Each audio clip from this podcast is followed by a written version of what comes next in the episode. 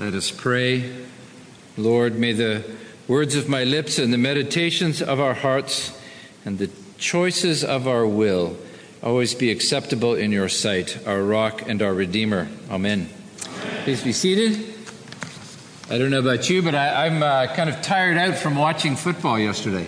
I don't know how people watched, how much you watch, but it's just like, just tiring, just being, you know, sitting on the couch and, you know, surfing the channels, and it's all rather tiring. I don't know how the football players feel, but I'm tired. I'm sorry about LSU, John. Sorry. Yeah, let's look at the gospel reading today, if you would. You know, when we read the gospel, sometimes people will uh, touch their forehead and their mouth and their heart and pray when they do that God be in my head and in my thinking, God be in my mouth and in my speaking, God be in my heart and in my loving. Now, of course, we don't just touch it, we make the sign of the cross, that the cross would affect how we think. The cross would affect what we say, and the cross would affect what we love. So, if you would turn to your gospel, the gospel reading for today on page six, and just see what's there. It be, so large crowds are following. Maybe it's the cheering section, just kind of looking in like I was with football, seeing what's happening with no kind of real investment in it.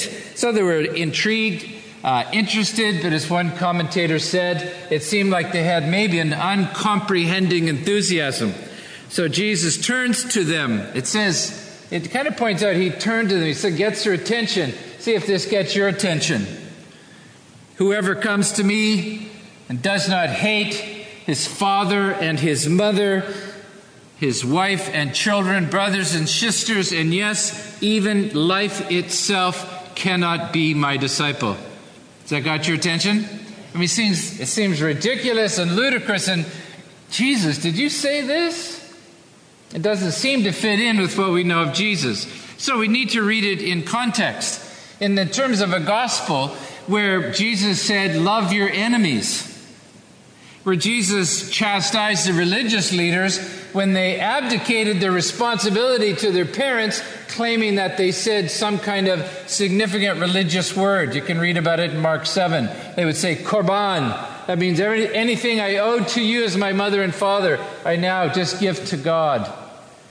Jesus said that's wrong talks all about love. And before this passage, if you read these two pa- uh, chapters of Luke, it talks about God inviting us to a meal, welcoming us, including us. And then in chapter 15, which will begin next week, God shows us that He is a God that when we wander away, when we have fallen short, when we become lost, He will go and find us.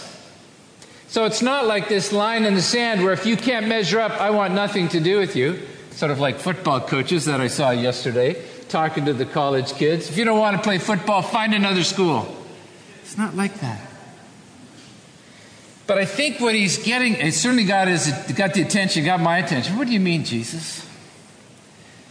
But I think it means that if you enter into a relationship of love with me, begin to understand and accept my love for you, Begin to appropriate that love so it can influence your love of others and your family and your friends and your neighbors. That in comparison, it will be so much better than the love you could do on your own that it's almost as if you hated them. That's all right. You know, the Semitics had this way of kind of exaggerating and going to extremes. So rather than say, well, I prefer that to that, they would say, I love that, I hate that. Teenagers do that, don't they? And so we get caught up in love. And what we love is meant to define us, not what we hate.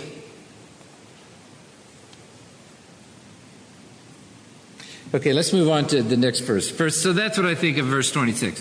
Verse 27 Whoever does not carry the cross and follow me cannot be my disciple when a lot of us sort of wear the cross around our neck, but sometimes we're so accustomed to it, we're so sort of uh, used to it that we forget that it was a sign of God's sacrificial love and that He calls us to that life of love as well. Are we prepared to wear the cross, to respond to the challenge, to take up even to the point of death. Baptism, of course, the entry into the church, is a sign, liturgically, symbolically, being drowned, a drowning, putting to death the old life, that drastic measure. But we do so with an anticipation and a faith and trust that we will be raised to new life, the resurrected life, and share that life with Christ, available to us, so that we have the power to be generous, to forgive, to resist temptation, to think more clearly. And so, yes, we do. Jesus repeats, cannot be my disciple. It is a radical call to discipleship. And then in verse 28 to 32, he calls us to use our mind, to think. Think it through. If you're building a tower or going to war, you'd sit down and think it through, right? Well, he expects no less with our discipleship. I was watching football the other day and I thought this is a good illustration. You know, when the kickoff happens and that guy's caught the ball and he looks upfield, what am I going to do? Am I going to call a fair catch? Am I going to take a knee in the end zone? Or am I going to go for it? And he's looking down there and he's thinking, and what should I do? I've heard that they've changed the uh, touchback rule so that if you do touchback in the end zone, it's now you get to be 25 yards out rather than 20 yards out because most of the concussions in football happen in the kickoff return. So I thought that was a good illustration of thinking before acting. Are we thinking through the lens of the cross? Is this what I want to do? Because sometimes we wander around in our own agenda, not really thinking where this is going to lead. And we need to sit down and say, where do I want to end up? Do I want to end up according to my own power, my own wisdom, my own ability to love others? Or do I want to follow Jesus and be with Him and receive from Him the power and the grace week by week to do what He calls me to do? And verse 32. If He cannot, uh, sorry, verse 33. So therefore, none of you can become my disciple if you do not give up all your possessions. Wow, it's like, ooh. this is a hard passage, right? And it's interesting, you know, we're so willing to receive all the good things God has for me. Just bring on the blessings, Lord. Bring them on. But am I willing then to take that blessing and share it with others? Are my hands open to share, to be generous? Or does my identity become wrapped up in the possessions I have been given? I'm very materialistic. And I think one of the uh, dynamics of the Episcopal Church is a sacramental understanding that the world we touch and feel is real, is given by God. But we also recognize that it's very easy to draw us away from God, that we become our identity in that rather than our generosity. And I just, I'm so proud of St. Francis. I think we're really pushing the envelope of trying to, to give, to be willing to open our hands. God, you've blessed me with this. I'm willing to share it.